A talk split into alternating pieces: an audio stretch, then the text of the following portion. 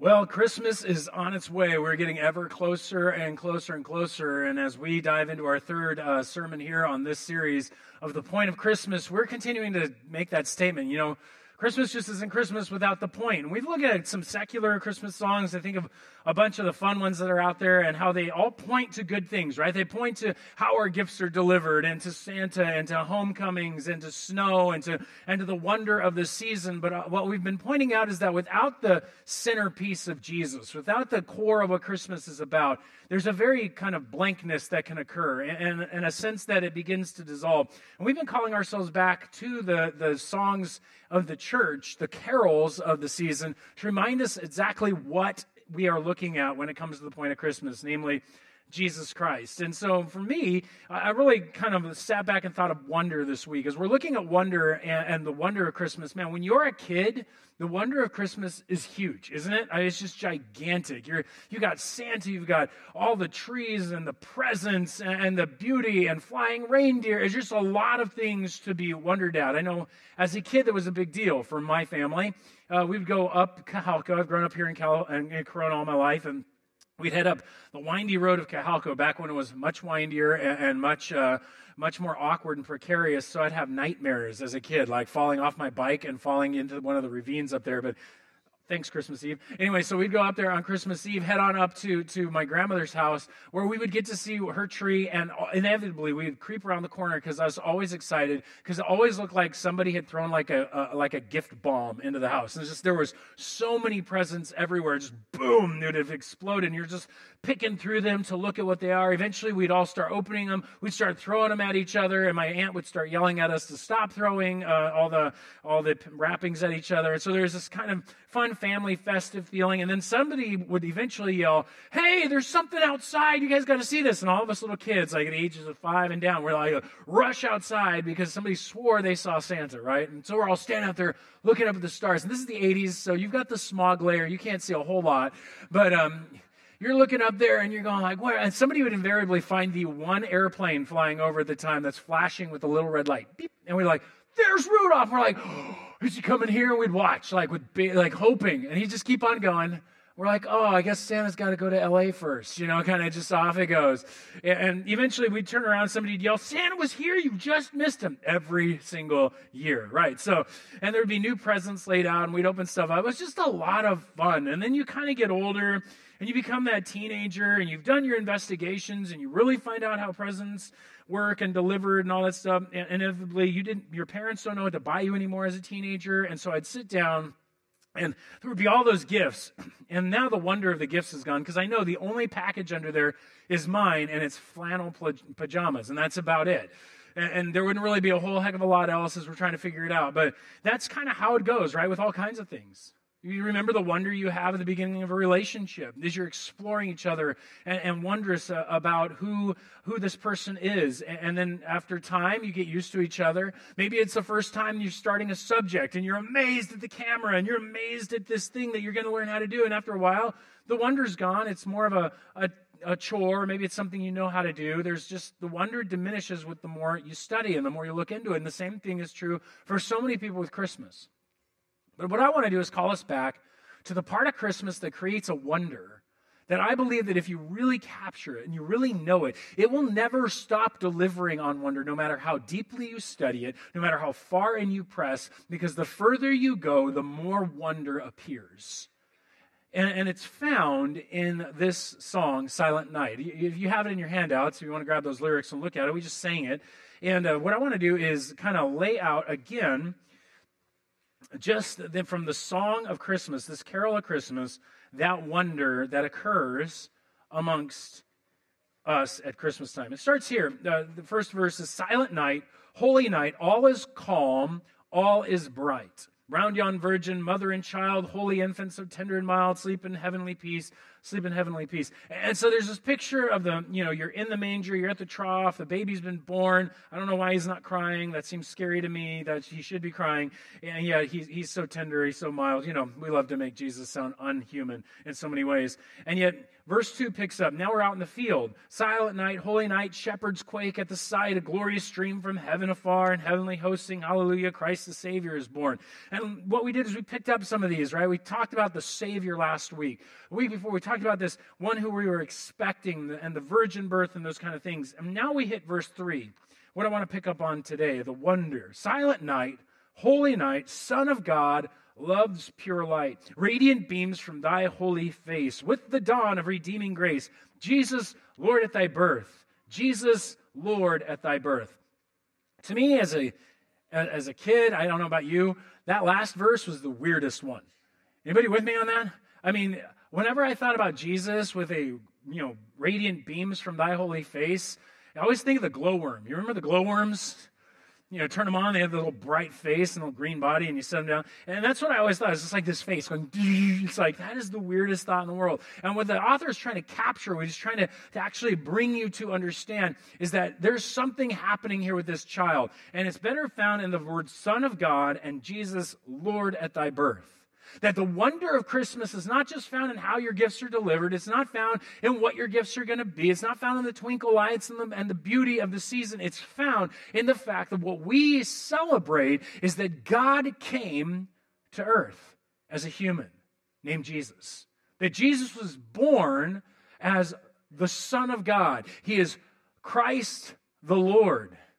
And here's the thing, man, if that was true, you would be able to ponder and wonder about who God is and what is he doing the rest of your life and the wonder would never end. And so the question really is, how do we know that what we're celebrating in Jesus being God is true? I mean, when I talk to my atheist friends um, over the years, inevitably we'll get into conversation. I'll say, so what would it take for you to really believe? And they'll say something to the kind of like, well, God would have to split open the heavens and you have to lean down and shout, hey, Greg, or whatever, I'm God. And then be like, oh, you do exist. I'm like, no, you wouldn't. You think you were hallucinating. He's like, yeah, you're probably right.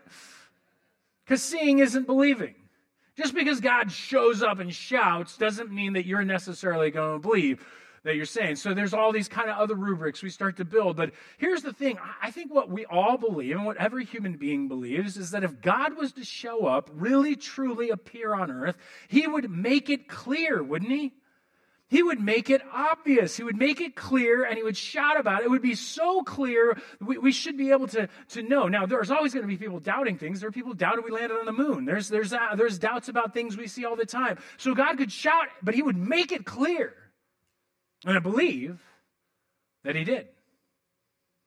I believe that what we'll discover is that the wonder of Christmas is that God truly came. And when he came, he did. He made it clear. So, how would he do this? How would he go about making it clear? Well, first, I think God would identify himself. And so, we've got some packages up here. And what I want to do real quick is give you a sense of what these packages have in them. So, it's like, oh, cool. We all like presents. I wonder what's inside. You know, we shake it, we look at it. In this case, what's inside is a big, giant name tag. So, Ooh, fun. Name tags. And this name tag says, Hello, my name is God. Because I really think that God would identify himself. He would show up at the party, he would slap on the name tag, and would say, Hello, my name is God. He would be like, He's not going to hide it. He would have to tell us, Hey, I'm God. But here's the problem what kind of people literally ever really wear that name tag?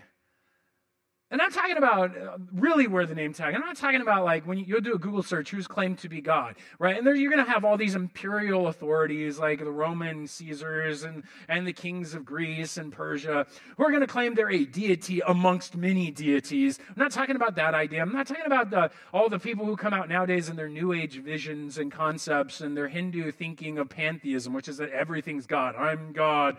You know, you're God. The chair is God. The tinsel is God. The package is God even, yeah, everything is God. The air you breathe is God. You know, not that kind of thing. There's lots of people who have claimed to be God. In fact, most of them claim to just be a reincarnation of Jesus, which I think is interesting. But they claim to be God in the sense that everything is God.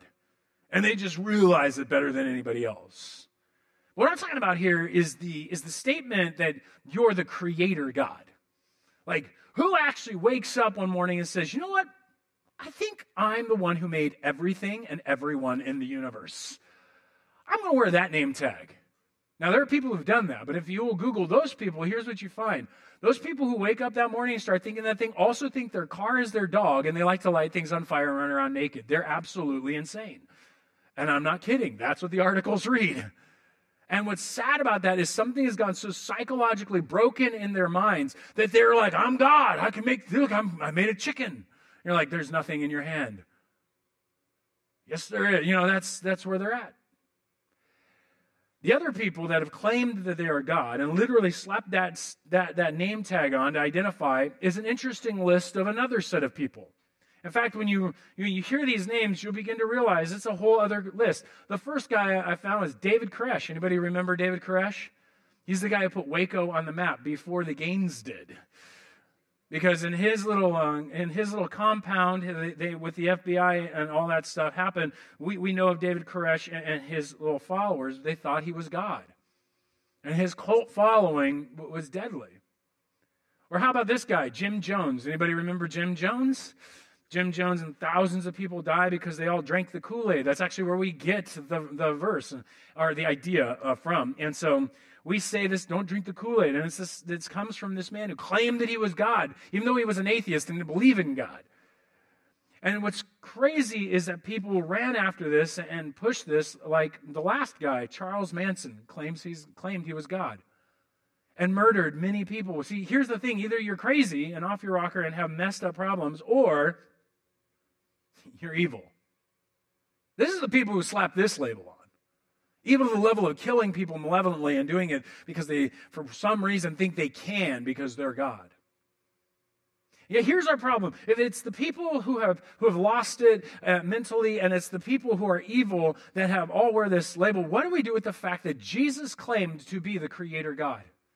I mean, Jesus is the one who shows up and he makes the big claim I am not just any old God. I am the God of the universe, the one who made everything. He is the creator. In fact, he does this in multiple points. At his trial, when he is about when he is being tried before the Sanhedrin, which is their high court in Israel, he actually is being questioned by the high priest, the, the top man of their entire authority system. And he looks at them and, he, and, he's, and he's been asking all these questions, hearing all these accusations, and he gets frustrated because Jesus remained silent up to that point. And so the high priest said to him, I adjure you by the living God, which means I put you under an oath, a binding oath before God. Now you have to answer my question. Only high priest could do this. He says, Tell us if you are the Christ, the Son of God. And Jesus said to him, You've said so. Super cryptic answer, isn't that? It's like, what? You say so. People go like, see, he denied it. No, no. What he's doing here is he's saying, yes, I am, but not in the way that you think of it. I'm not going to just go yes because you have a different concept of Christ, the Son of God, than I do. And so I'm going to clarify it. Yeah, you've said so, but I tell you, from now on, you will see the Son of Man seated at the right hand of power and coming in the clouds of heaven. In other words, you're going to see the Son of Man, me, sitting judging the world, Mr. Judge. Here's your problem. In the Hebrew scriptures, only God judges the, the world. And right there, Jesus says, Yeah, I'm the Christ. And the Son of God to me is not just a title. I am God. I'm the judge of the universe. He says this in his trial moment. In fact, what's interesting is, is they get him. In fact, he'll tear his robes. He'll be frust- um, he, he, will be crucified for this statement of the claim that he's basically a blasphemer, that he's going to judge the world. But here's the thing. They got this better than we get it. Sometimes we hear the word son of God and we're like, what's the big deal? You know, we all call God father. We're all children of God. Actually, they, they got, they got kindergarten biology really well. So let's have a kindergarten biology quiz real quick together. Ready? Kindergarten biology, starting off. When a chicken has a baby, they, it, that, that is a what? It's a chicken. Good, good. All right, we're getting this. All right, you guys ready? Harder one. When a dog has a son, it's a a dog, a puppy. When a when a kitty has a, a son, you get a a kitty. Come on, you can participate. This is not this. I'm gonna hear you. A kitty. Good, good. When an alien has a son, it's a no. Aliens don't exist. Gotcha. No, when a human has a son, it's a human. When God has a son, it's ooh. But when the creator God has a son, it's not a God, it's God. When there's only one God in the universe, then that son is God. And therefore, you start to get into the complication that the Jewish people are thinking about here. And suddenly you ask this question what is Jesus claiming? That he is God's son. He called his God his father. And not the way that we do, but he literally uses the term as like, this is my dad. And so we begin to see that Jesus clearly called himself God as he uses the phrase Son of God for himself. In fact, he goes one step further. In another dispute with the Jewish leadership, he's in a conversation with them and he's getting into this, this mode of where he's come from and they don't really know. And finally he goes, Hey, look, Abraham looked forward to my time. I don't know what your guys' problem is, but he was looking forward to when I'm here. And now I'm here. Something greater than Solomon, something great is here. And they go, Whoa, whoa, whoa, time out. You're not yet 50 years old. And have you seen Abraham? And Jesus said to them, Truly, truly, I say to you, in other words, listen carefully to me, please. Before Abraham was, I am. Now let's let's paint the depth of that statement for a second. Let's back way up into the Hebrew into the Hebrew Bible and go back to a guy named Moses. You guys remember Moses, right? Prince of Egypt, all that stuff. And Moses out there, he's just killed an Egyptian. 40 years later, he's still watching the sheep for, for Papa Jethro, and kind of suddenly, boom, this blazing torch of a bush goes off. And he's like, that's weird because it's not burning up. And he goes over to it and he's like, what is this? And God starts speaking to him from the bush, telling him to take off his shoes. And then he eventually gets to, you know, go back to Pharaoh and start singing, Pharaoh, Pharaoh, oh, baby, let my people go. Uh.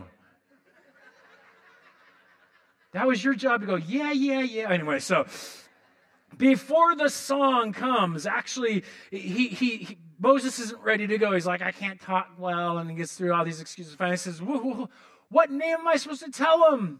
When I come, who am I supposed to tell him I've been sent by? And, and God says, You want to know my name? Here, I'll tell you. Here's my name. Tell them I am sent you. We translate that as Jehovah or Yahweh. In your Bibles, it's Lord, capital L, capital O, capital R, capital D. And what he's saying is, I am. I am the existent one. I am the one who's always existed. I am the one who is with you. I am here. I am the I am. And Jesus picks that word up and he says, Truly, truly, I say to you, before Abraham was even born, before he even existed, I am. He didn't just simply say, Hello, my name is God. He said, Hello, my name is Yahweh, the God of the Jews, the creator God who made you and everything in it. And so either Jesus is off his rocker and claiming that, that things around him aren't what they are, or Jesus is a dastardly evil liar. Because anybody who claims to be God and is lying is, is committing a horrible, horrible evil. Or He's God.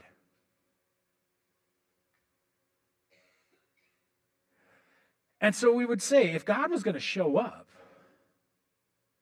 he would make it clear. And I think he did. And he started with identifying himself, but then he would need to take another step. He would need to do something. Remember years ago, there was this uh, young young guy out front uh, of my office. He had been kind of doing some parole work and some had to do some community service. So he was here at the church working it off. So I sat down with him. I was talking about you know his beliefs, and I was just like, "So do you believe in God?" He's like, "Yeah, I guess I believe in God." I'm like, "Okay, cool. So what do you do with Jesus?" He's like, oh, "I don't know. I don't think he's God, or. I just think he's a nice teacher, or whatever." I'm like, "Oh, okay. But you do know Jesus claimed to be God, right?" He's like, "Yeah, yeah, yeah." So do you believe in miracles and stuff? He's like, "No, I don't really believe in miracles." I'm like, "Oh, okay. Well, hold on for me a second, because I don't understand this." He's like, "What?" He's like, "If I came to you." And I said, I'm God what would you think? He's like, you're crazy. Okay, well, but what if I serious? I was like, no, seriously, I am God. He'd say, he'd say, well, well, prove it. Prove it to me. I said, okay, okay, how would I prove it to you? I said, I don't know, like maybe make the whole building levitate or something. I'm like, oh, so you need a miracle. And he's like, oh, yeah, I guess I got to rethink this miracle thing. See, the thing is, we would want God to prove it. Most people, when they get up one of these these gifts and things, what, what really happens is they, they, they just they think that the whole box is empty. And they're just like, ah, see, there's no proof. And here's the real truth. I mean, if God was going to do something powerful and miraculous, what would happen is there would actually just turn water into, wait, wine? Okay, no, that's not wine, that's grape juice. But he would do something miraculous. Not silly like a dumb magic trick that was extremely obvious except to my kids. And so God would prove he's God. God would do something that only God could do, and that's exactly what Jesus does. Not only does he identify and slap on the name tag, he then starts to do things that only God would do. First of all, the people who knew Jesus report he did real miracles, not magic tricks. I mean, miracles. Sure, you can figure out a trick, especially if you hung out with a magician long enough, they're going to reveal their tricks. But here's what's going on they record, his closest friends record, that he healed people. And I'm going to have kinds of stuff that is ridiculous. For example, I'll give you this one from the book of Mark. Mark is writing the recollections of Peter, and, and as he's writing down what Peter is preaching, he, he writes it this way And they came to Jericho.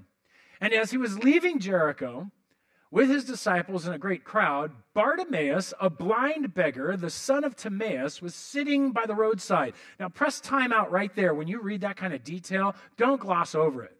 This isn't a fiction that somebody invents all the names and the people. This is supposed to be a recorded testimony of what happened. And so when they say there's this guy named Bartimaeus, the son of Timaeus, a blind man who sat by the road at Jericho, everybody who's reading this that knows the area goes, I know that guy. When Peter's preaching, likely to crowds in Jerusalem and elsewhere, it's very likely Bartimaeus is right there with him because he was well known to the church enough that you could name him and his dad and where he came from. Then the historiography, this kind of stuff is important because it pinpoints how real or unreal is the story. And especially when it's an unknown individual in history, unlike the Iliad and the Odyssey that's going to pick out kings that everybody knows and their kids. And what we have here is a very detailed account of a man named Bartimaeus. So when Bartimaeus heard that it was Jesus of Nazareth, he began to cry out and say, Jesus, son of David, have mercy on me. And many rebuked him, telling him to be silent. But then he cried out even more, Son of David, have mercy on me. And Jesus stopped and said, Call him. And they called the blind man, saying to him, Take heart, get up, he's calling you. And throwing off his cloak, he sprang up, came to Jesus, and Jesus said to him, What do you want me to do for you? And the blind man said to him, Rabbi, let me recover my sight.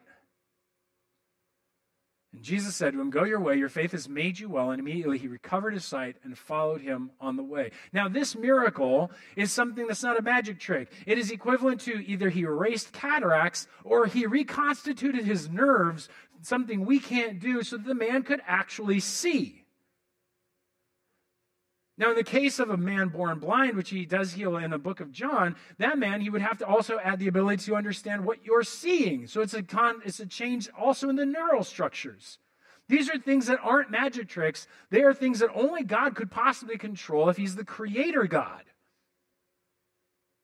And in this case, this individual Bartimaeus, who apparently was wearing a cloak, why you need to know that other than it's just what they saw, actually happened.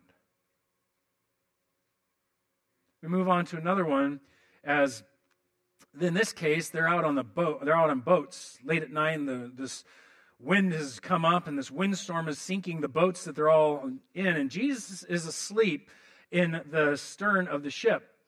And so they're all freaked out. And yet, what he does is something powerful. They record that he commands nature. Notice this, it picks up. When he was in the stern asleep on the cushion, and they woke Jesus and said to him, Teacher, do you not care that we're perishing? And he awoke and rebuked the wind and said to the sea, Peace, be still. Now that sounds like a crazy person. Instead of talking to the water and talking to wind, except for the fact that when he did it, the wind ceased and there was a great calm.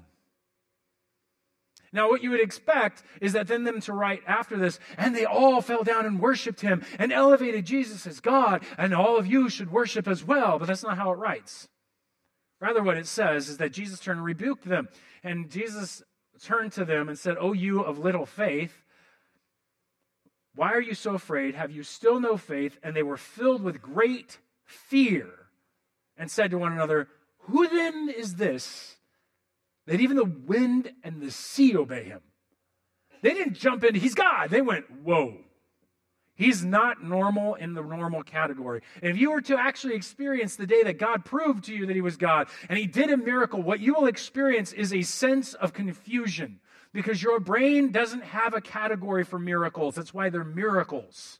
You sit back and go, that just didn't happen. No. You will search for explanations. You will try to figure it out until it's attached to a person, at which point you will freak. And that's exactly what happens. It is a psychological, overwhelming moment that causes you to break and step back and go, What is going on? This is what you would expect from people who'd experience God in their midst doing something like controlling nature. And beyond that, he does something even more incredible, more crazy. He overcomes death. Now, even in like once upon a time, things like that, when you die, you die. In Lost, when you die, you die. That was the rules. With Jesus, those aren't the rules. What happens is he recorded he rose the dead. In fact, in this case, it's a man named Lazarus, known to live in Bethany, has two sisters, Mary and Martha. He's wealthy, he's well known, he has many friends in Jerusalem. And we know this because it's recorded to us another man that we shouldn't necessarily know about, but details because he supported Jesus. Now, Jesus was supposed to go and help him out. In fact, his sisters were so upset he didn't show up early because they knew he could heal. They knew he had power to heal their brother, but he didn't show up. So they're ticked. They're like, Why weren't you here? You could have healed him. Why didn't you help? It says, just if you have faith, it'll be okay. And so they go down to the tomb. And so Jesus, deeply moved again, came to the tomb. It was a cave, and the stone lay against it. And Jesus said, Take away the stone. And Martha, the sister of the dead man, said to him, Lord, by this time there will be an odor. I love the King James in this. You ever read the King James in this one? At this point it says, Lord, by this time he stinketh. That's awesome. That's the way that can you imagine the Air1 verse of the day? He stinketh. That'd be just great. So, but but Lord, by this time there'd be an odor, for he has been dead for four days. And you got to understand, this isn't like he accidentally resuscitated somebody. No, they know death. They know it intimately. They handled the body. Will we take them put them away somewhere? Maybe they woke up in a cold room. No, they took the body. They handled the body. They wrapped the body. They wrap it and they spice the body. And they make sure that everything's very intimate.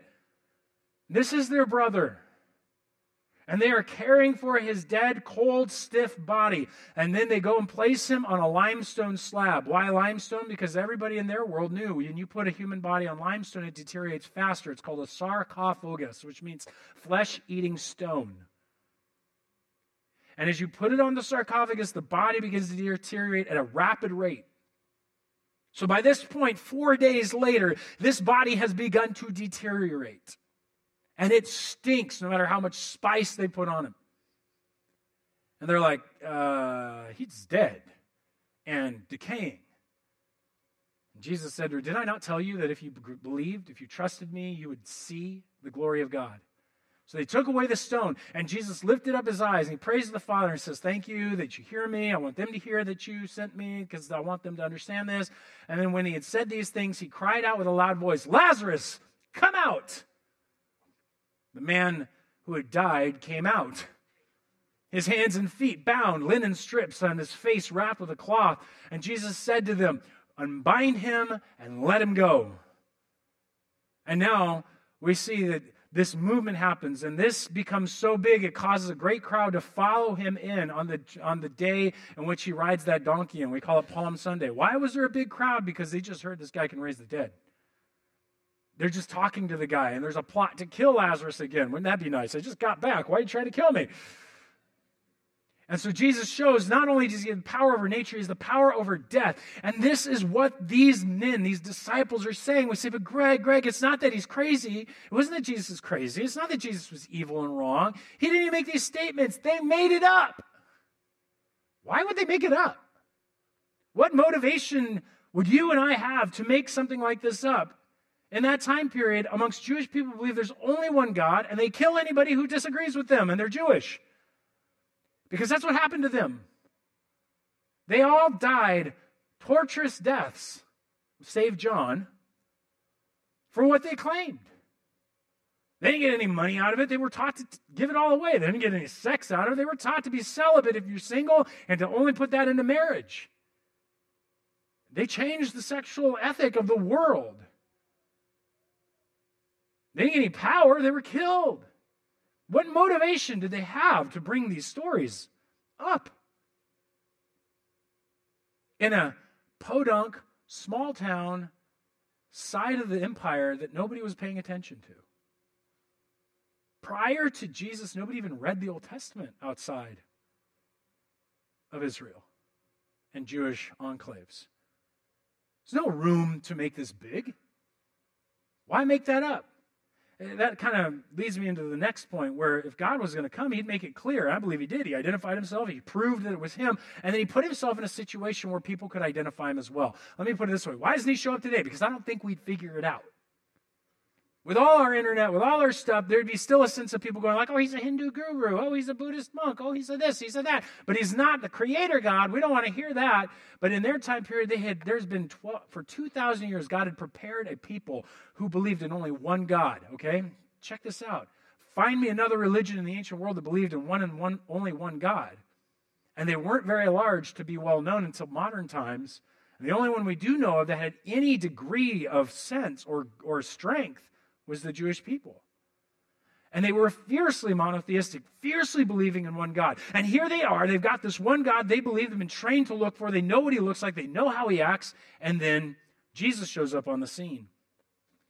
And what we see is that other people were trained to identify them. This is my, my passport. I think it's my expired passport, I hope. And so the uh, what, what you do when you come through, if you guys know about your passports, they take out your passport, they open it to the picture page, they hold it up like this and they stare at you for five minutes waiting for you to blink. I don't know what they're looking for, but they know what they're looking for. And then they put it under a black light and they start looking around on the thing because they know there's special things to look for to prove that this is the actual one. They've been trained to look for it, just like the Jewish people were trained to know what God looks like and to know to identify God. And all the people that surrounded Jesus were Jewish men and women who were trained to look and see that Jesus was God. In fact, what's interesting is that what we that's what we find. Those who knew him would recognize him when they in this case there's a paralytic that's been brought down from a roof, set right at Jesus' feet. And so when he sees them and their faith, he turns to the man. And he says, Man, your sins, your moral failures are forgiven you. And the scribes and the Pharisees began to question Who in the world does this guy think he is? He's speaking blasphemy. Who can forgive sins but God alone? Right? If you knew somebody had sinned against you, done moral failure against you, and I come up and say, Well, I forgive him. You're like, You can't forgive him. What gives you a right to forgive? He hurt me. I forgive him. You can't forgive him. Well, if the guy is God, he can, because he's God. And they know that. They get that logic. And so Jesus, understanding they're thinking this, he turned and he said, Why do you question your hearts? Which is easier to say, Your sins are forgiven you, or to say, Rise and walk? We all know it's the first one, right? It's easier to say something you can't see has actually been done. And so he says, But that you may know the Son of Man has the authority on earth to forgive sins, he said to the man who was paralyzed, I say to you, rise, pick up your bed, and go home. And immediately he rose up before them, picked up what he had been lying on, and went home, glorifying God. And all the people freaked out. Because not only did he, was he able to make a man walk, he was able to forgive sin. Only God forgives sin. Even the, Pharisees, even the Pharisees and the Jewish leaders knew only God gets to do that. That's God's thing. It's important to note they were identifying that he was claiming to be God, that he was doing things that only God could do. In fact, when he, your close, his closest friends finally get down to it, they're the ones who write all this stuff. Now, they end up claiming that he was God. Let me ask you a quick question. What would induce you? Well, first, let me ask this. With, with show of hands, how many of you have lived with somebody you know, parents, or uh, you know, maybe it's a, a, a, you've had a roommate, maybe it's been a friend, or you're married. Throw your hand up real quick. I know I see pretty much everybody in here. What would induce you to bow down in front of that person that you lived with and declare, "You are my Lord and my God"? What, what will get you to do that? And then write a bunch of books about how that person was really God because you lived with them for three whole years, man, and you knew it. Like, right? No. You live with somebody long enough, you ain't going to do that, right? Nobody's going to be like, yeah, that guy's God. Well, that's exactly what happens with Thomas, the most doubting skeptic of the 12 closest friends of Jesus. He's the one who winds up on his knees and crying out, My Lord and my God, when he sees Jesus resurrected from the dead. It is his close friends who end up writing that he is God, who end up declaring that in a Jewish context that believes in only one God. And these guys were willing to say, Yeah, we lived with him for three years, and for all that time, there was nothing that didn't say this guy wasn't God. And so he identified himself, he proved it, and the people nearest to him were actually claiming that he was. Now, let's switch it one degree further. Any of you have a brother? I don't have a brother, I have a sister. If you have a sister, sibling. how much would you need to be paid? Or what in the world would need to happen for you to declare that your brother or your sister was God and be confident enough to lead the movement? You're like, one, one lady yelled, it would take a miracle. Right, that's exactly what it would take. Because we just don't believe our brother. You live with them. You watch them pick their nose and take their baths or not take their baths, depending on what your brother's like. You know, you, you were with them. James is the brother of Jesus, grew up with Jesus. We know everything that his friends wrote about, about James and Jesus' relationship is James thought Jesus was cuckoo. His whole family was like, brother's gone on to the loony bin. Let's go get him and take him home. He, needs to stop doing this. And they went to go seize him several times. And Jesus would use it as opportunities to teach stuff. And yet, this guy who's out to actively stop his brother from claiming he's God and doing these things winds up running the Jerusalem church after he sees Jesus after his crucifixion, resurrected from the dead. He looks, sees Jesus alive, and then winds up running the church. And we know this apart from the Bible. We know James was the head of the church from Josephus, an, an, a Jewish historian who wasn't Christian. And James, actually, in his letter to the church, says this about his brother. He claims that he was very clearly God. He says, My brothers, show no partiality as you hold the faith in our Lord Jesus Christ, the Lord of glory. Lord of glory is a title given to the God who shines forth his glory. When the prophets would see the glory of God, they would see him, they would see a shape of a man sitting upon a throne. This is what he's referencing. He's saying, Yeah, you know my brother, Jesus? Yeah, that guy? Yeah, he's the Lord of glory. So, what gets the brothers to say that? If he's claiming that he's God, he proves that he's God through miracles. The people who are set up best to identify God on earth do so and shout about it and say, even the brother's willing to go, Yeah, I was wrong. He is. Man, we've got to seriously consider the wonder at Christmas. Because if God came, and I believe He's come, and when God comes, He's going to make it clear. So clear, in fact, the world would, it would be known worldwide. It would be understood globally. Because guess what? Everything that happens globally is known pretty much to an extent, especially if it's big, like 9 11 or, you know, Trump in 2017 or bailout programs or 25 year old babies, you know, that kind of stuff. This is not the National Enquirer. That's, an, that's a fertilized egg that was born 25 years later. But these kind of huge events are written about. They're stored, they're disseminated. You get them on your phones, you get them in the news. They did the same thing back then. Why do you think you know about the Renaissance?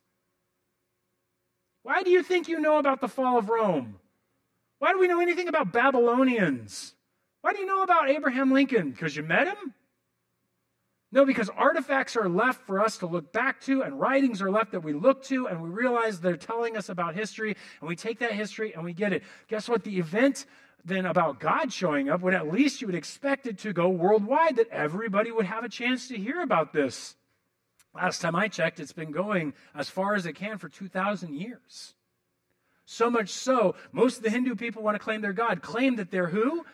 Jesus That Jesus being God has resonated so far, the Jewish people in their Talmud have reasons why Jesus isn't. The, the, the Muslims know that Christians believe that Jesus is God. Everybody has heard on this planet about, who has heard about Jesus, understand he's claimed one thing, that he's God. And I think he proved it. I think he has enough evidence here of people around him, and it's gone global. In fact, we'd expect something else. Not just that it's gone global, but wouldn't you expect if God showed up that something would radically change in history? Starting starting to sound like a broken record here for a minute, but the Roman Empire was preceded by the, the Greek Empire, which was preceded by another empire called Persia and, and Media. And then before that was Babylon, and before them was another empire. You had the Hittite Empire, and before the Hittite Empire, you had the Babylonian Empire, a smaller one, but it was a different version. And, bef- and then the Mesopotamian, you had the Egyptian. And in other words, human history has been empire conquering, empire conquering, empire conquering, empire conquering, empire conquering, empire. Small enclaves of people rising up to take over. You know who should have taken over Rome was this group called the Parthians. And they never did. In fact, Rome just didn't have great military. Something radically shifted Rome that shifted the world. And it was this teaching of a man named Jesus that taught people to stop thinking about themselves, but the poor around them to lift them up. To love their neighbors as themselves, to be faithful to their marriages, and to love their husbands and love their wives. It was there that babies were taken from being exposed and dying and brought into the homes of Christians and orphanages began as they started caring about children. Education called schools began. And the schools were happening in monasteries, which turned into universities. And those universities began to continue to educate the masses and the people in deeper and deeper things, like the idea that the universe is ordered by the Word of God. And we can go into it and find order, which set the foundation for science and all the things that we talk about in this world today, from the values and the revolution of the values, the revolution in the scientific knowledge, is based from what happened had Jesus because Jesus came. That's the kind of impact you would expect if God showed up on earth. The entire value system was revolutionized to the point that we talk about human rights everywhere today, a concept lost on the ancients and founded in the teachings of Jesus and the Hebrew scriptures. I don't know. I think if God showed up, he'd probably let us know. Probably make it clear. He probably would have shouted about a long time prior to that, with maybe some prophecies and things, to get our attention to when he'd be here, and then make it absolutely clear from identifying himself, proving it, having people around him that could, and the world being changed by it. But here's the question I want you to ask not, not just to be at wonder that God came in a human being at Christmas time. That's enough. Christians, go deep in your theology, enjoy. But you should ask the question if you're not a Christian, why in the world would God come? And the answer is because we are a bunch of moral misfits and failures. Man, we have failed morally so many times. And there is a day coming in which there will be a judgment, and we will stand for our moral failings. And we will stand alone before God, and we may be sorry, but we have no way to make it right. And so he tells us hey, listen, I love you, but you can't make it right with me because you, by the time you're judged, you're dead. So I'm going to give you a way to make it right. I'm going to save you from that, that danger. What I'm going to do is I'm going to come, I'm going to be your substitute. I'm going to take all of your sin, all of your moral failure on myself, and I'm going to forgive you if you'll receive my gift of forgiveness. And that's where you're left. That God made it clear because what he wanted to do was get your attention to forgive you of that which stands between you and him. What will keep what will send you to hell. He says, I don't want you going there. I love you. Nobody should go there. What you need to be is forgiven and receive my gift. That's what he offers. And that's what you can receive today. Would you bow your heads with me?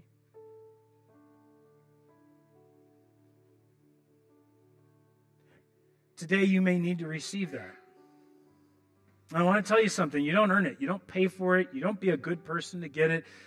You, you don't even get to count on your good things. What God has done is He's given that to you because he loves you. He just wants you to receive it. He is giving you this gift. That's why we give things at Christmas. He gave first.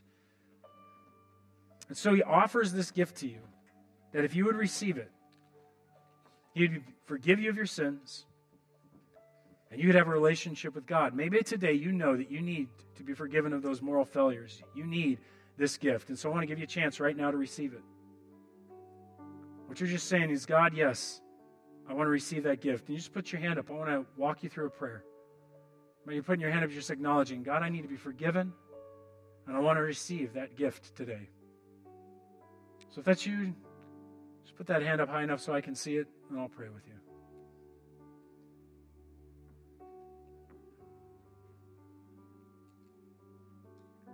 Start here. You just say, God, I know that I failed morally in so many ways.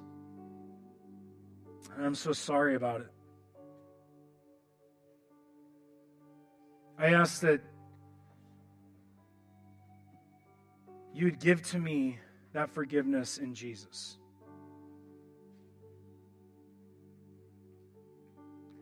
I receive it now. And I ask you to come into my life, please, and lead me from here. It's in Jesus' name that I pray. Amen.